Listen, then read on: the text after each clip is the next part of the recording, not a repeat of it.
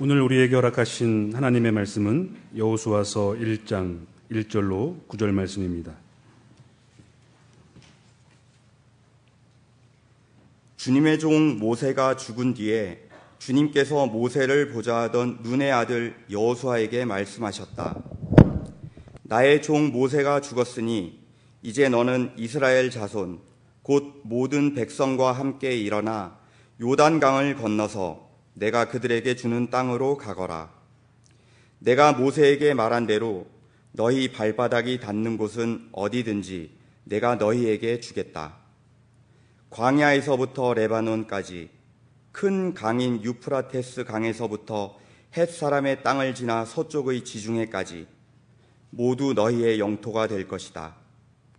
내가 사는 날 동안 아무도 너의 앞길을 가로막지 못할 것이다. 내가 모세와 함께 하였던 것과 같이 너와 함께하며 너를 떠나지 아니하며 버리지 아니하겠다. 굳세고 용감하여라. 내가 이 백성의 조상에게 주기로 맹세한 땅을 이 백성에게 유산으로 물려줄 사람이 바로 너다. 오직 너는 크게 용기를 내어 나의 종 모세가 너에게 지시한 모든 율법을 다 지키고 오른쪽으로나 왼쪽으로 치우치지 않도록 하여라. 그러면 네가 어디를 가든지 성공할 것이다. 이 율법책의 말씀을 늘 읽고 밤낮으로 그것을 공부하여 이 율법책에 쓰여진 대로 모든 것을 성심껏 실천하여라. 그리하면 내가 가는 길이 순조로울 것이며 네가 성공할 것이다. 내가 너에게 굳세고 용감하라고 명하지 않았느냐? 너는 두려워하거나 낙담하지 말아라. 내가 어디로 가든지 너의 주, 나 하나님이 함께 있겠다. 이는 하나님의 말씀입니다. 참 좋으신 우리 주님의 은총과 평강이 교회 여러분 모두와 함께 하시기를 빕니다. 또 아, 태풍과 지진의 피해를 입은 이웃나라 일본의 이재민들 또 마음의 상처를 입은 모든 형제 자매에게도 하나님의 각별한 은총이 함께 하시기를 빕니다. 아, 어제부터 백로절기가 시작되었죠. 아, 무더위 또 아, 폭우 견디느라고 고생이 정말 많으셨습니다. 아, 또 그동안에 우리 교우들 가운데 어, 어려움을 겪는 이들이 어, 여러 분 계셨습니다. 특별히 온 교우들이 마음을 합하여 기도해 주셨던 어, 홍예선 교우 여러분 기억나실 텐데 간 이식 수술을 받았는데 어, 제가 가슴 연애를 해보니까 말도 잘하고 제가 돌아올 때는 걸어서 나와서 인사를 할 정도로 많이 회복이 되었습니다.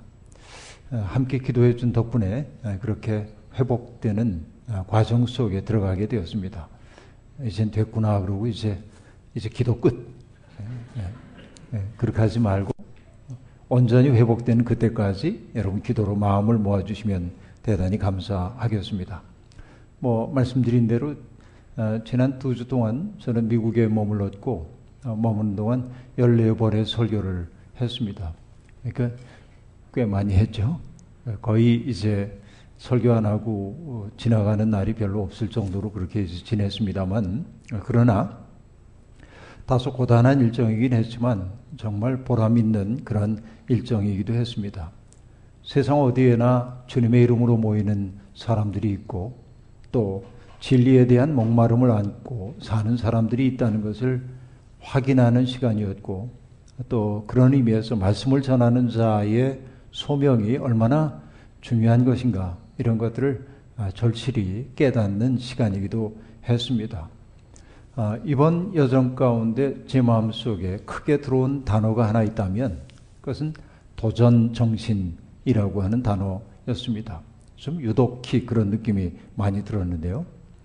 아, 샌프란시스코에서 자동차로 5시간쯤 떨어져 있는 어, 레이크 타호라고 하는 곳에서 처음 집회가 시작됐는데 월요일 날 에, 비행기를 타고 가서 그 12시간 비행을 해서 어, 입국을 하자마자 자동차 타고 7, 5시간을 달려가 가지고 저녁 식사를 황급히 먹고 바로 이제 시작이 됐습니다. 일정이 이제 그렇게 됐는데 그래도 어, 하나님이 제게 타고난 건강을 주셔서 왜 안 믿는 표정들 그죠? 어, 다들 염려를 하시지만 제가 대단히 체력이 좋은 편이어서 다들 이제 음, 좀 놀래기도 합니다만 음, 아무튼 그렇게 말씀을 정말 전했고 많은 분들하고 만나서 대화를 나누고 샌프란시스코로 돌아왔는데 바닷가여서 그런지 샌프란시스코의 아침 기온이 대단히 낮습니다.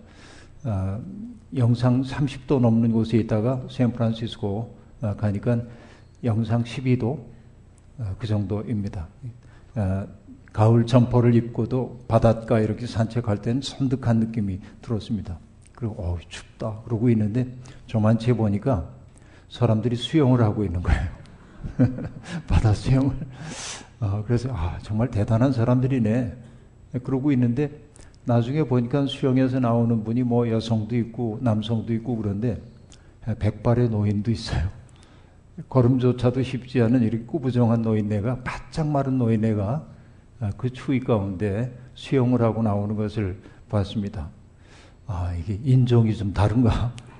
추위를 이분들은 안 타나? 그런 느낌이 아, 들기도 했습니다. 결국 뭐냐면은 추위를 안 느낄 수는 없을 텐데, 아, 그분들은 도전 정신이 우리보다 좀 다르구나 하는 생각을 갖게 되었습니다. 나중에 이제 샌프란시스코에 열린 교회 집회 마치고 아, 휴스턴으로 이동하는 길에 아, 제가 들렀던 곳은 어디냐면은 정말 가보고 싶었던 곳인데 아, 왜냐하면 황량한 곳이었기 때문에 가보고 싶었는데 죽음의 계곡이라고 하는 데스밸리를 가게 되었습니다. 차로 몇 시간을 달려와도 벗어날 길이 없는 곳이었는데요. 어, 특히 이제 그 해발고도 마이너스 80m 지점 되는 곳이 있는데 어, 거기 이제 Water Basin이라고 하는 곳인데 어, 거기 갔을 때 기온이 몇 도냐면 43도. 어, 입니다. 그러니까 여러분 여기서 우리가 39도 그럼 와 이거 못 견디겠다 그랬는데 우린 그래도 그늘이나 있는 곳에 있었죠. 어, 그늘 한 점 없는 어, 그곳에서 소금 사막이었습니다. 소금 호수처럼 소금 사막이었는데 음, 저를 태우고 간 목사님은 걸을 생각이 별로 없었지만 제가 가만둘 리가 없죠. 걸읍시다. 그래서 소금 사막 한복판으로 걸어 들어갔습니다. 어, 지열은 장렬하고 햇빛은 뜨겁고 그늘 한 점 없고 어, 그런 것이었습니다. 머리도 어질어질해지고 전 이상하게 그, 그런 게 좋아요. 잘 지냈는데 그 얼굴이 좀 많이 타기도 했습니다. 그리고 그것 벗어나서 가는데 아무리 지나가도 황량한 거예요 거기가. 그런데 여러분 그 뜨거운 곳에 놀라운 건 뭐냐면은 자기 키만 하다고 얘기하면 거짓말이겠고 키보다는 좀 적지만 어마어마한 배낭을 짊어지고 그 속을 며칠을 걷는 사람들이 있는 거예요. 상상하기 어렵잖아요. 그렇죠? 왜 저런 사소 고생을 할까 하는 생각을 해봅니다. 누가 시켜서 하는 거 아니죠. 돈 준다고 해서 하는 거 아니죠. 아, 그죠? 그 속에 들어가는 것 입니다. 대단한 일입니다.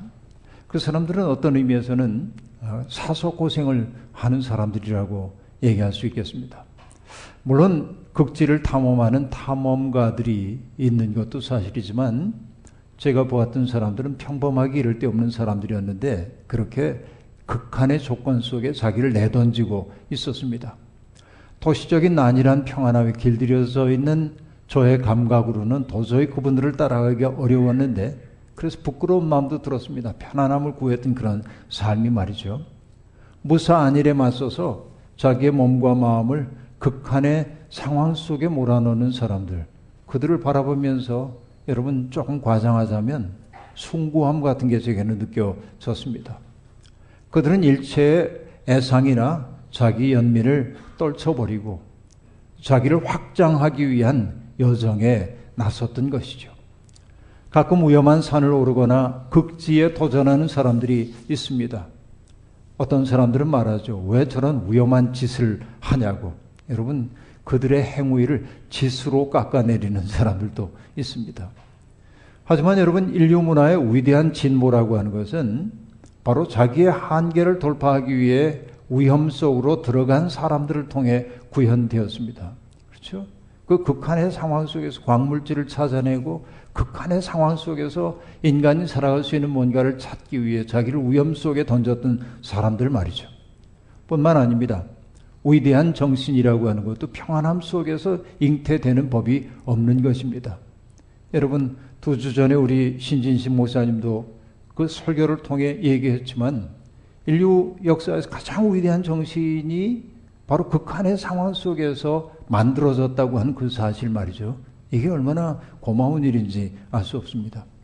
하나님은 아브라함을 복의 매개로 삼기 위해서 처음 하셨던 일은 뭡니까? 그에게 떠나라라고 명하셨죠.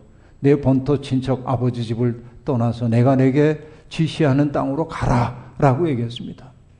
본토 친척 아버지 집을 떠난다고 하는 거 그것은 뭡니까? 익숙한 세계를 떠나 낯선 세계로 들어간다라고 하는 것이죠. 여러분 이번에 가서 제가 그분들에게 한 얘기이기도 합니다만은 아, 김준태 시인의 고향이라고 하는 시를 보면 고향에서는 우리가 자빠져도 흙과 풀이 안아준대잖아요. 이게 고향이잖아요. 그런데 그 고향을 떠난다고 하는 것은 무엇입니까? 누구도 나를 안아줄 사람이 없는 곳으로 들어가는 거예요. 바로 그 속에서 아브라함이 의지해야 하는 것은 하나님밖에 없었던 것이죠. 그리고 그가 살아남기 위해서는 누군가에게 복을 끼치는 사람이지 않으면 안 됩니다. 이것이 여러분 하나님이 아브라함을 부르셨던 삶인 것을 알 수 있습니다. 내 삶의 자리, 평안한 이 자리 속에서는 위대한 정신이 발현될 수가 없는 것입니다. 출애굽 공동체도 역시 마찬가지였습니다. 그렇죠. 그들은 애굽 땅에서 비록 고난을 겪기는 했지만 그러나 그 고난 속에서도 근근히 생을 이어갈 수 있었습니다.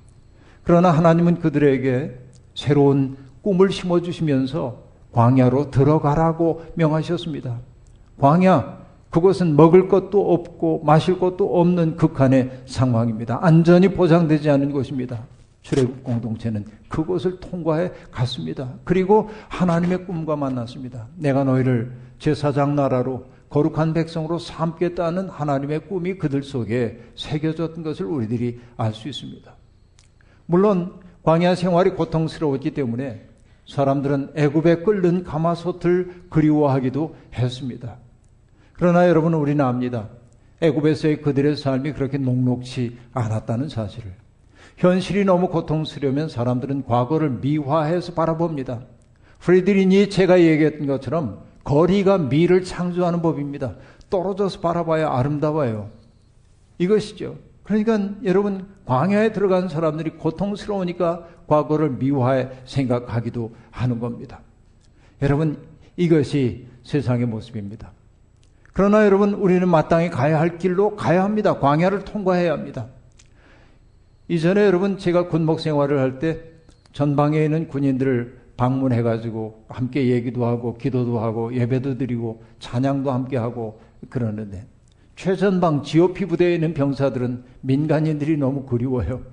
왜냐하면 6개월 동안 GOP 부대에 들어가 가지고 휴가도 나오지 못하고 민간인 하나도 구경 못하고 지내는 거죠. 그러니까 사람 찾아오는 걸 참 좋아합니다. 여러분 여기 군대를 다녀오신 남성분들 이 군대 얘기하면 다들 싫어한다는데 축구한 얘기는 안 할 거니까 군대에서 축구한 얘기가 제일 재수가 없다는데 네. 여하튼 여러분 그 병사들이 자기들의 이제 군복이나 속옷 같은 거를 각 잡아서 딱 이렇게 개켜서 올려놓는 데를 관물대라고 그러잖아요. 철모도 올려놓고 관물대 밑에다가 병사들이 이런 걸 써놨었습니다. 지금 기억나는 게 있는데 이런 거예요. 세워라 구보하라 청춘은 동작구만 그런 거. 군 생활이 빨리 지나가기를 바라는 거죠. 그러나 내 황금 같은 청춘은 지나가지 않기를 바라는 그 마음이 있어요. 또 어떤 병사는 이렇게 써놨습니다. 군인의 길. 여러분 군인의 길 그럼 우리 외워야 했거든요. 군인의 길 뭐 어쩌고 저쩌고 외우는데 이 병사는 이렇게 썼어요. 군인의 길 비포장도로. 제가 군 생활을 했던 곳은 정말 비포장 도로만 있었어요. 사단 전체가. 오직하면 여러분 굉장히 오지에서 근무를 했기 때문에 우리 사단장이 지역사회에서 제일 높은 사람 만나는 게 누구냐? 이장님입니다. 제가 그런 부대에서 근무를 했었습니다. 그러니까 이제 군인의 길, 이게, 이게 이제 비포장도로라는 게 어, 정말 그 마음속에 와닿아요. 해학도 있고 그 속에서는 미묘한 연민 또한 느껴지기도, 비애가 느껴지기도 합니다. 근데 여러분 따지고 보면 자유 혹은 평화에 이르는 길은 잘 닦인 포장도로가 아닙니다.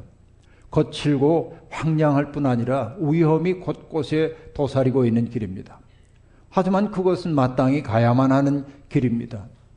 민주주의의 나무는 피를 먹고 자란다는 말이 있습니다만 오늘 우리가 살고 있는 이만큼의 세계를 이루어내기 위해서 자기를 희생한 사람들이 얼마나 많이 있었습니까?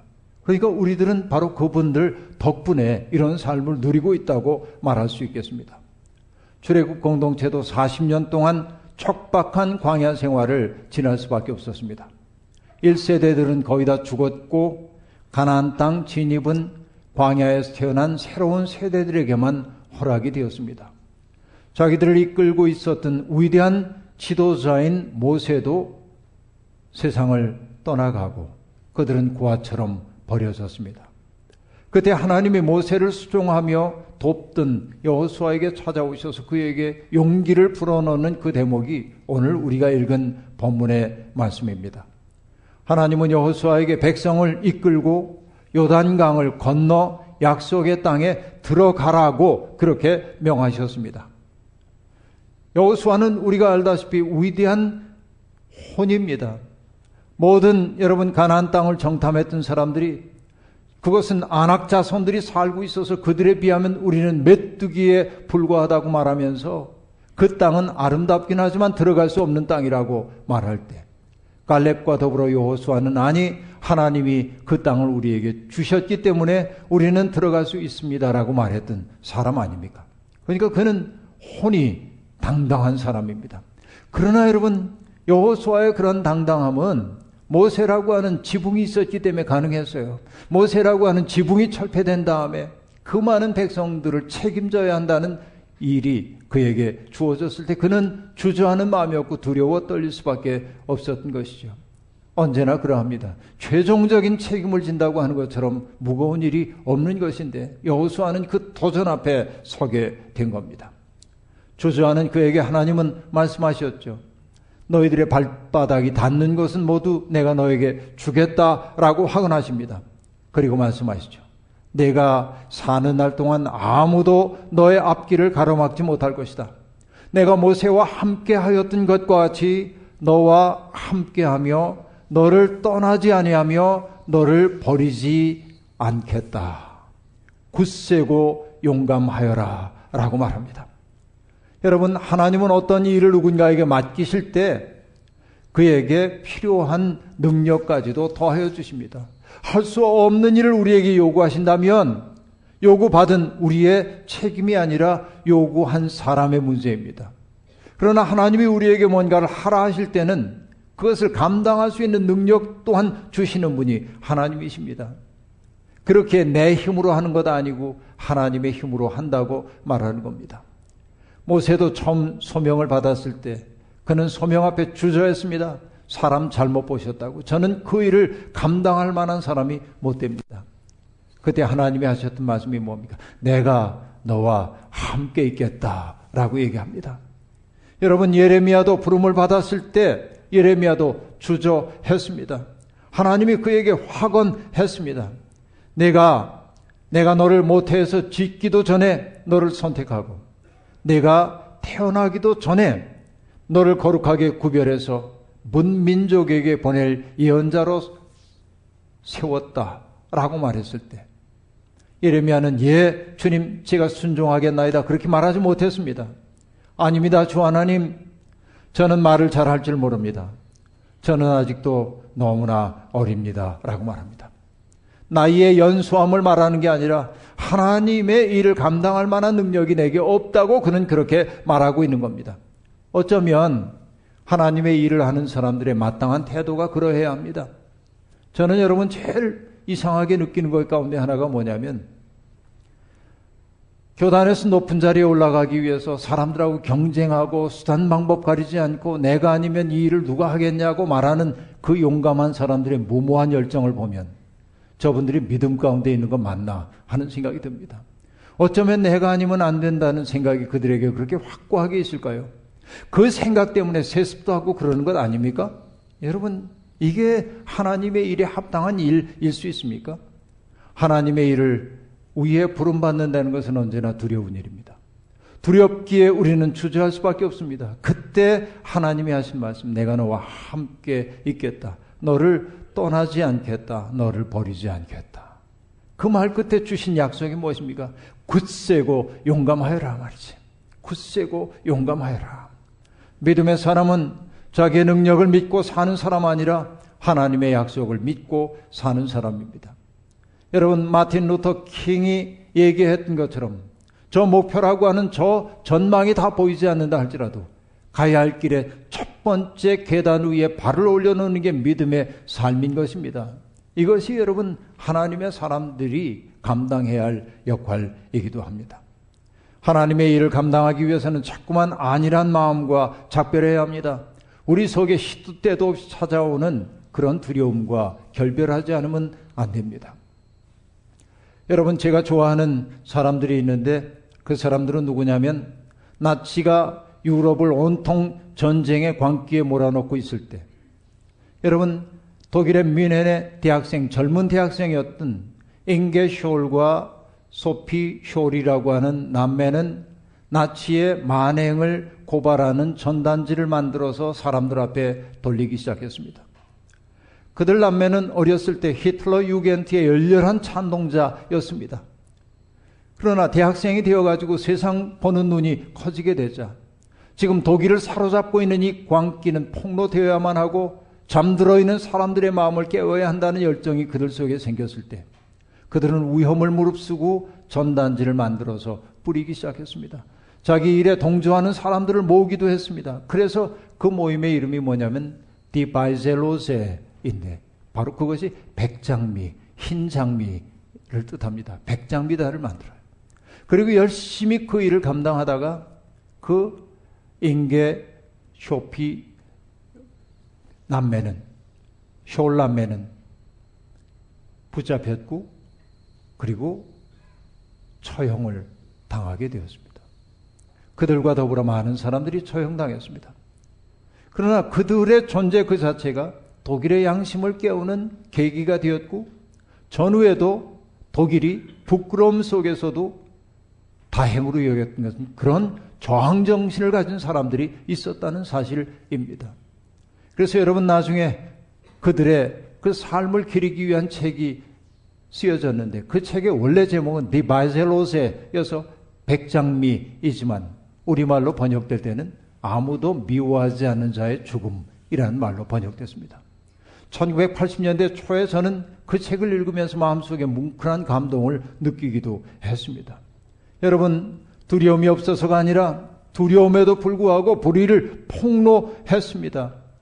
그들은 양심이 비겁한 침묵을 허용하지 않았기 때문에 위험을 무릅쓰었습니다. 바로 이것이 믿음의 사람들이 걷도록 요구받는 길이기도 합니다.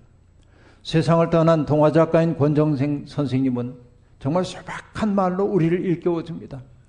그분은 이렇게 얘기합니다. 혁명가란 혁명가란 총칼을 가지고 정권을 잡는 사람이 혁명가가 아니라는 겁니다. 혁명가가 따로 있는 것이 아니다. 잘못되고 공정치 못한 일이라면 희생을 해서라도 바로 고쳐나가는 사람이 혁명가다라고 말합니다. 혁명가는 특정한 사람들 아닙니다. 우리의 일상 속에서 잘못된 것을 바꿔가기 위해 희생을 무릅쓰는 사람들이 혁명가라는 것입니다.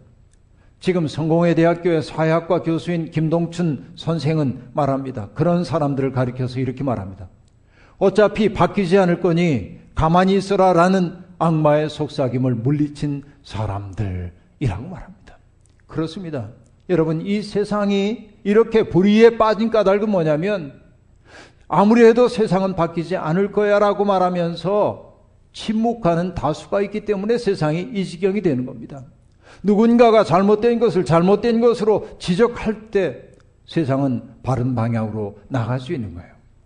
여러분, 우리가 믿음으로 산다고 하는 것은 개인의 안일한 행복을 위해 하나님을 동원하는 것이 아니라 하나님의 꿈을 이루기 위해 우리를 하나님께 바치는 일입니다. 그것은 평안한 길 아니라 가시밭길일 수 있습니다.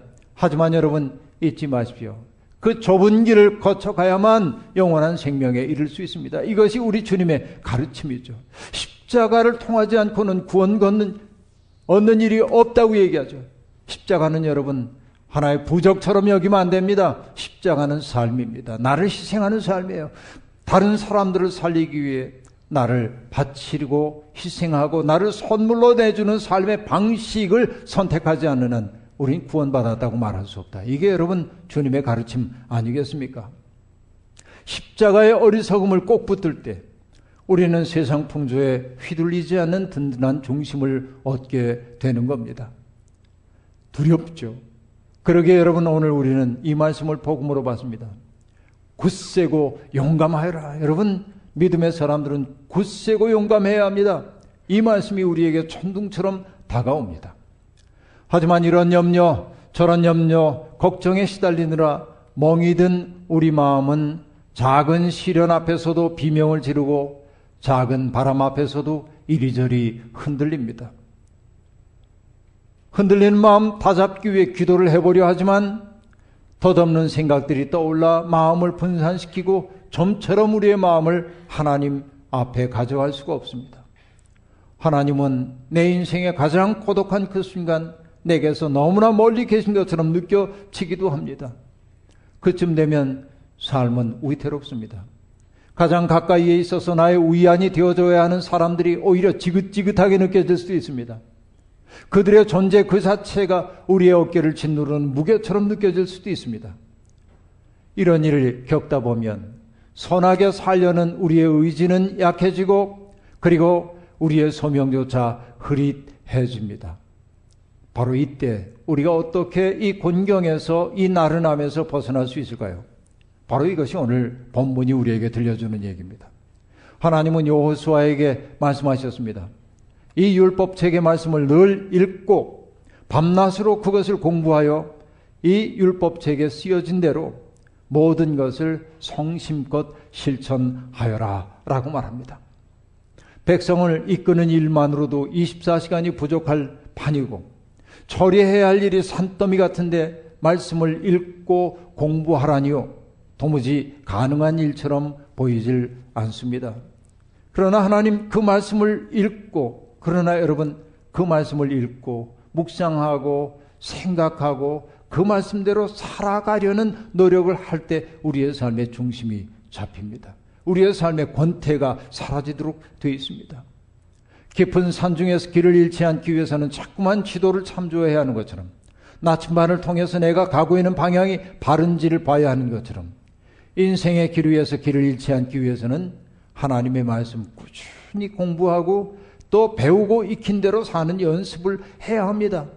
그렇게 하나님의 말씀에 잇대어 살게 될 때 나를 괴롭히고 있던 시련의 시간, 권태의 시간, 회의의 시간은 지나가고 단단하게 걸어갈 우리의 새로운 시간이 당도하게 마련입니다. 거품이 있는 얕은 물가를 벗어나 깊은 바다 속으로 자맥질에 들어갈 때 비로소 우리가 고요함을 맛보는 것처럼 하나님의 마음과 깊이 접속을 이루어야 우리는 고요해져서 우리가 마땅히 가야 할 길을 알게 되는 겁니다. 하나님의 말씀을 읽고 묵상하는 것은 할 일이 없어서가 아닙니다. 그 일을 통해 일상을 더 철저하고 진득하게 살아내기 위한 것입니다. 하나님 말씀을 읽고 묵상하면서 자꾸 하나님께 길을 잃어버려야만, 길을 여쭤보아야만 우리는 길을 잃어버리지 않을 수 있습니다. 처음에는 우리가 하나님 말씀을 읽는 것처럼 느껴지지만 어느 순간 하나님의 말씀이 우리를 읽기 시작한다는 사실을 알게 될 때 마음속에 감동이 다가오고 나같이 작은 자가 하나님의 일을 하도록 부름받았다는 사실이 감동으로 다가오기도 하는 것입니다. 여러분, 이렇게 말씀 안에 깊이 뿌리를 내리고 사는 사람들은 마치 땅에 깊이 뿌리를 내린 나무처럼 어지간한 바람에도 흔들리지 않습니다. 하나님께서 두려워하는 여호수아에게 당신의 말씀을 공부하고 묵상하고 성심껏 실천하라고 하신 것은 바로 그 일을 하지 않고는 그가 그 큰 일을 감당할 수 없음을 알았기 때문입니다. 하나님의 말씀은 우리를 더 큰 존재로 빚어줍니다. 큰 존재란 어떤 것입니까? 자기에게서 해방된 사람을 얘기하는 거예요. 신앙생활의 보람이란 무엇입니까? 나에게만 몰두하고 있었던 삶에서 벗어나 타자들의 세계를 향해 나를 개방할 줄 아는 거예요. 누군가의 고통을 내 고통처럼 여기기 시작하는 거예요. 그런 일을 통해서 하나님의 마음과 접촉하는 게 신앙생활의 보람입니다. 달리 얘기하면 신앙생활은 우리에게 초월적 삶을 보여주는데 이 괴로운 세상 넘어서는 괴로움과 무관한 하늘의 세계가 아니라 나를 넘어서서 타자의 세계, 타자의 세계를 넘어서서 하나님의 마음과 잇된 채 살아가는 것이 초월적 삶이고 신앙생활이라고 하는 얘기입니다. 교회에 오랫동안 다녔으면서도 여전히 자아의 한계 한치도 벗어나지 못한 사람들이 있습니다. 가련한 사람들입니다. 욕망의 인력에 속절없이 끌려가는 사람들 말입니다. 이제는 달라져야 합니다. 담대한 믿음이 필요합니다. 여러분, 순환의 어두운 그림자가 시시각각 다가올 때, 주님은 세상에 남겨질 제자들에게 이렇게 말씀하셨죠. 너희는 세상에서 환란을 당할 것이다. 그러나 용기를 내어라. 내가 세상을 이겼다. 라고 말합니다. 순환 없는 삶이 아니라 순환 속에서도 용기를 내는 삶을 살아야 합니다. 우리에게 이 믿음이 있습니까? 특정한 사람들에게 수치심을 안겨주고 약자들을 수단으로 삼는 문화에 맞서는 일은 성도들에게 주어져 있는 책임입니다. 우리는 과연 그렇게 살고 있습니까? 오히려 여러분 오늘의 개신교회가 사람들을 혐오하고 사람들을 돌려세우고 약자들을 핍박하는 일에 가담하고 있는 것 아닙니까? 하나님 앞에 지는 큰 죄입니다. 용서받을 길 없는 죄입니다. 여러분 세상에서 악이 승리하기 위한 조건 가운데 하나는 선한 사람들의 침묵입니다. 성령에 충만했던 사도들은 어땠습니까? 두려움을 떨쳐버리고 일어나 세상 앞에 나가 바로 예수의 십자가가 세상을 구원한다고 담대하게 전했습니다. 우리가 교회로 부름받은 까닭은 바로 그런 데 있습니다. 우리가 교회로 부름받은 또 하나의 까닭은 뭡니까? 그렇게 의를 위해 살다가 핍박을 받고 힘들어 비틀거릴 때 누군가의 설당이 되어주고 누군가의 비빌 언덕이 되어주기 위해서입니다. 바울 사도는 그리스도의 복음을 전하다가 죄수의 몸이 되어 로마로 압송되었습니다. 내일을 장담할 수 없는 어려움 속에 있었습니다. 그러나 바울은 마음이 흔들리지 않았습니다. 왜? 의지가 강한 사람이어서가 아닙니다. 바울이 사도행전에서 고백하고 있습니다. 바로 자기를 맞이하기 위해 아피온 광장과 트레스 마을까지 찾아와 준 신자들의 존재 그 자체가 자기를 용기를 내도록 해줬다. 우린 바로 이 일을 위해 부름받았습니다. 전도서도 말합니다. 혼자 싸우면 지지만 둘이 힘을 합하면 적에게 맞설 수 있다. 세 겹줄은 쉽게 끊어지지 않는다 라고 말합니다. 우리는 바로 그 일을 위해 부름받았습니다.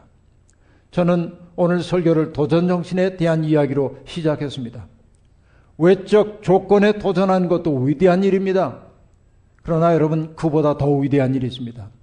자기 속에 있는 두려움과 맞서는 일, 내 속에 있는 비겁과 안일에 맞서는 일도 위대한 도전입니다. 욕망의 문법에 맞서서 내 생을 하나님을 향해 들어올리는 것도 우리가 해야 할 위대한 도전입니다. 여러분, 바로 이 얘기로 저는 설교를 다 마쳤습니다. 어떤 얘기냐면, 비행기 타고 오는 비행기 안에서 남들 다 자고 있을 때 설교 준비 열심히 했습니다.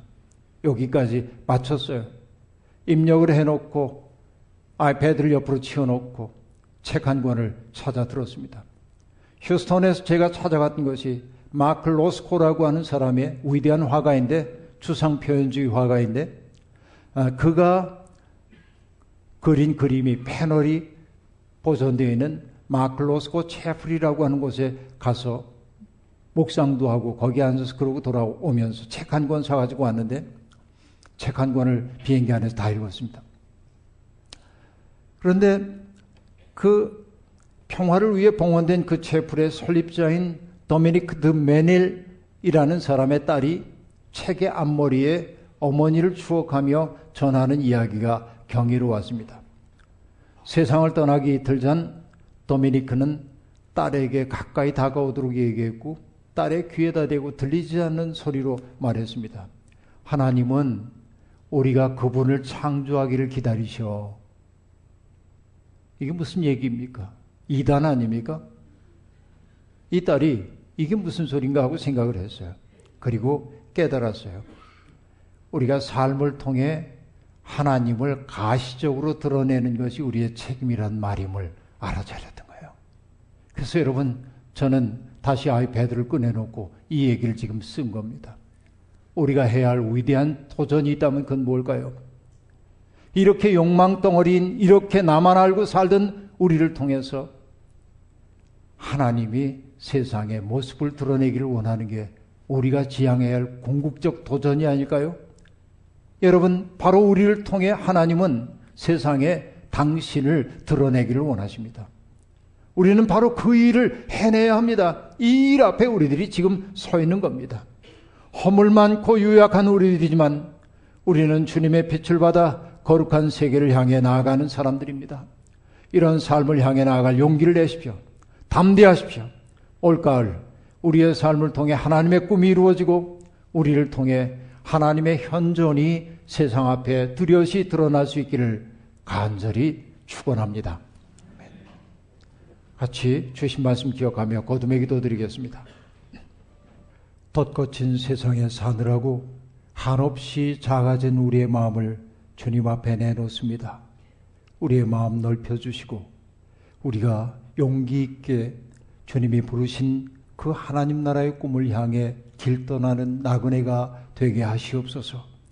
우리의 삶을 통해 그리스도의 생명의 향기가 이 땅에 번져가게 도와주시고 하나님의 아름다운 꿈이 이 땅에서 실현되도록 우리를 주님의 도구로 사용하여 주시옵소서. 예수님의 이름으로 기도하옵나이다. 아멘.